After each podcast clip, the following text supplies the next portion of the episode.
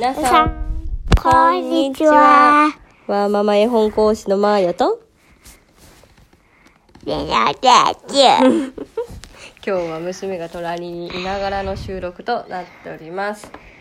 もうあのー今日行きたてほやほやの話を今日取っといた方がいいなと思ってるので、週末に撮ってますね。はい、今日はどこ行ってきましたか今日どこ行ってきた？ママと。忘れちゃった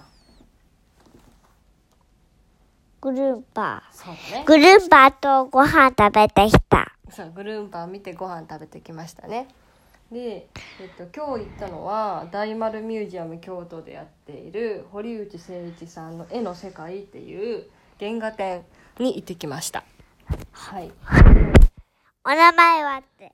お名前は？とママの話？違うでしょはい。その時に太郎のうのひちこし。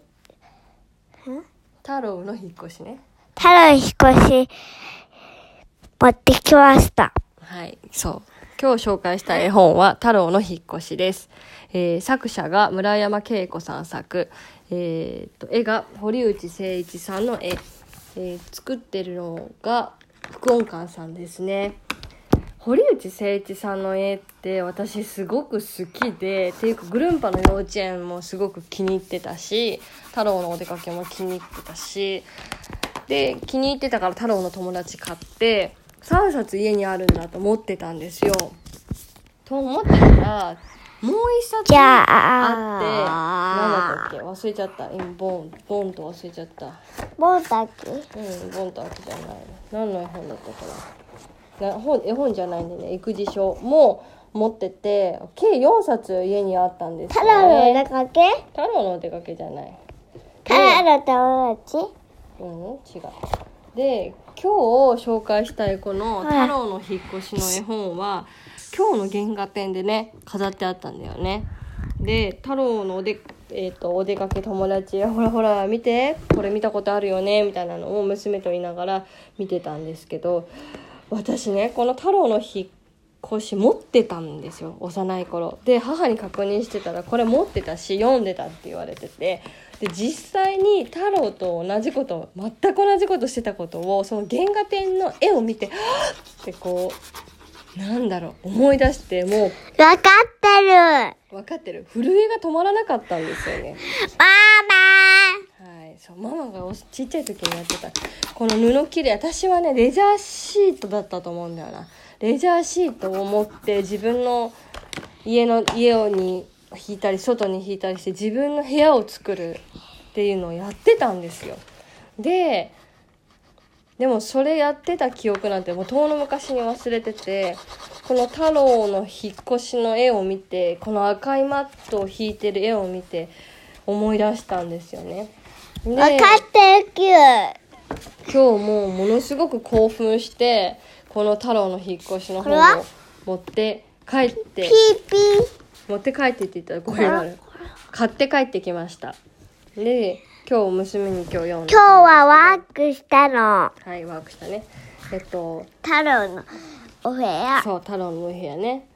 太郎のお部屋です 太郎のお部屋。はいこうやって子供の時の記憶を絵本の絵で思い出せる。多分それも思ったんですけど原画展って絵しかないじゃないですか。文章がないから。だから絵だけを見てビビビってこう思い出したんですよ。それってまさに子供の感覚で子供って字が読めないから絵本の絵だけを絵を見てストーリーを見てストーリーをこう連想させお頭の中に入ってくる。じゃー。ん 見えないよ声しか入ってないから。残念だね。今隣で私の顔を描いてくれました。はい。でもう娘もうまさに娘の絵もそうでこうやって何か絵見てきたら絶対そうなんですけど今日は特にちゃんと目と眉毛が描けてるね。眉毛は茶色。目は黒。でお花がオレンジでお口がピンク。輪郭はブルーだね。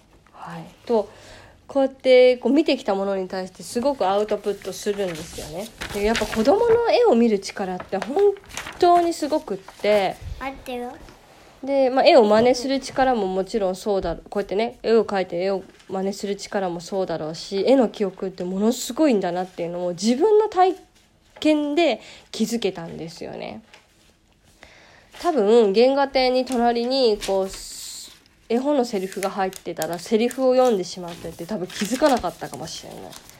そう、ね、だから今日原画展の原画を見れて原画のみを見れてよかったなっていうのと幼い頃多分小小学校折り紙をやってんだ、折り紙。あ次折り紙ね。もう小完イ成。エーイ。ありがとう。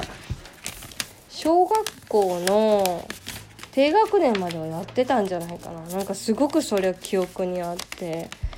レジャーシートだったと思うんだよな。このずっと持ち歩いては引いておもちゃ運んできてはお茶お茶パーティーみたいなもんまごとしてみたいなのやってて。で母に話したらもう本当にそうだよって言われて「ああんたこの絵本持ってると思ってたわ」って言われたんですけどいやいや持ってなかったし何だったら図書館でも借りたことなかったし、うん、今日再会できてよかったと思ってる太郎の引っ越しの絵本です。